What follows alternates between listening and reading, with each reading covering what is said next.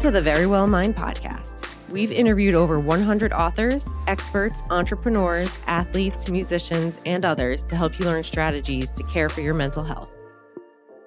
This episode is hosted by psychotherapist and best-selling author Amy Morin. Now let's get into the episode.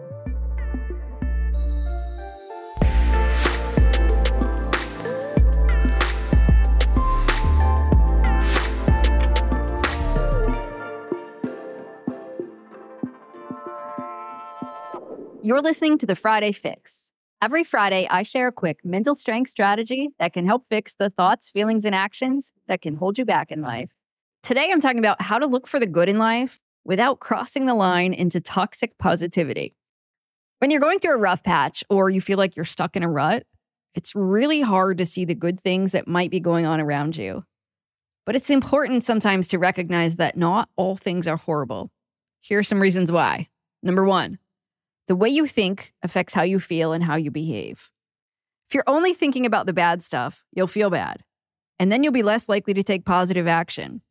It's a vicious cycle that becomes hard to break. And number two, ignoring the good also affects your relationships.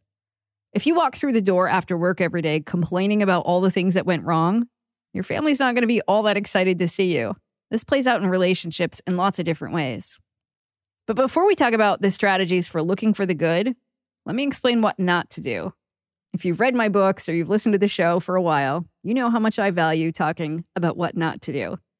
So, looking for the good isn't the same thing as toxic positivity. Toxic positivity involves minimizing your pain in an unhealthy way. You've likely been on the receiving end of toxic positivity before, and you know how bad it feels. Like when you share something upsetting with someone and then they respond by saying, well, it could be worse, or it wasn't meant to be, but something better will come along. Doesn't it just feel awful when someone says something like that? You're hurting in some way, and the other person implies that you not only shouldn't feel bad, but you should immediately shove your feelings aside and look on the bright side. People usually mean well when they say things like that. I had to remind myself of that when my husband died. I was 26, and people would say things like, well, at least you're young enough to get married again. Or at least you hadn't been married that long. Some people lose their spouse after like 50 years. I have to say those sorts of things didn't make me feel any better. But I knew that people just didn't know what to say and they didn't want me to be sad. So they came up with things like that to try to somehow make things better. But anytime you're tempted to start a sentence with at least, it's probably a good idea to pause and pay attention to what you're about to say to someone most of us don't feel better by being reminded that our problems aren't quite as bad as they could be, because in reality, they might still be pretty bad. But if we're honest, we probably all use some toxic positivity on ourselves sometimes too. Sometimes it's a way to hide our feelings from other people. If you get turned down for a job that you really wanted, you might tell your parents, Oh, it's no big deal. I'm sure I'll find an even better job next week, even though you feel really bad about it. Sometimes we try to convince ourselves that looking on the bright side is good for us too. When it comes to looking for the good, though, just don't minimize your pain. It's something that we can be quick to do. Like we'll say something like, well, at least it's not as bad as it could be. But that's not really looking for the good. Instead, it's our roundabout way of trying to superficially cheer ourselves up when we're going through rough times. It's okay to be sad when you lose your job, and it's okay to be upset that you got a flat tire and missed out on something fun. It's okay to feel anxious about a relationship that seems uncertain. A healthy dose of looking for the good in life doesn't involve ignoring reality or shaming yourself for feeling bad.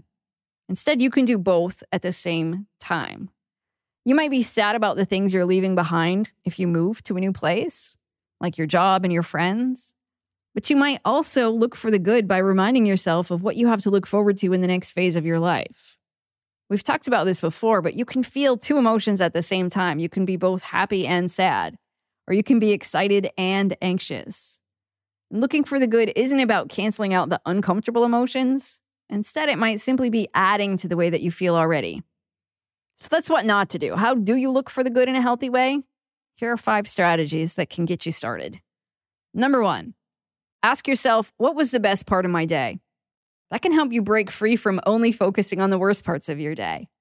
And while, yeah, there might be some bad things or frustrating things that happened, remind yourself that maybe something good happened too. Number two, go after the good in conversations with other people. Instead of asking your kids or your partner, How was your day today? Ask, What was the best part about your day? That can help you get some positive conversations going. Number three, write in a gratitude journal. Gratitude is all about thinking about the things that you're thankful for. Ask yourself, what am I grateful for today? And rather than think about something that happened a long time ago, focus on just today. So you can think about why you should have gratitude in your life right now. Number four, go after the good in the past, the present, and the future. So take a few minutes to think about something good that already happened, maybe earlier today. It could be something small, like someone held the door for you, or you had enough gas in the car to get to where you needed to go. Then think about something good right now. Might be that the sun is shining or the temperature in the room is comfortable. Then think about something good in the future, like you're planning to see a friend next week or you're going to go for a walk after work today. And number five, pair going after the good with another habit, like brushing your teeth. Hopefully, you brush your teeth in the morning and again at night. So maybe when you brush your teeth in the morning, you think about something good you expect to happen today. Then when you brush your teeth at night, think about something good that already happened.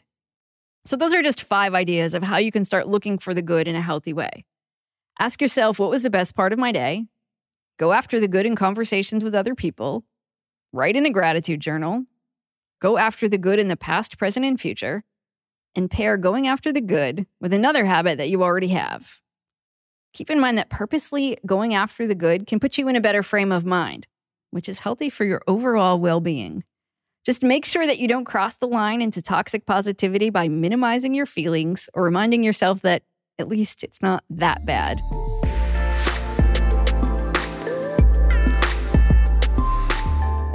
Thank you for listening to the Verywell Mind podcast. If you found this episode informative, please share the episode with your friends and family and leave a rating and review wherever you listen to podcasts. To learn more about the Verywell Mind podcast, you can head to verywellmind.com slash podcast.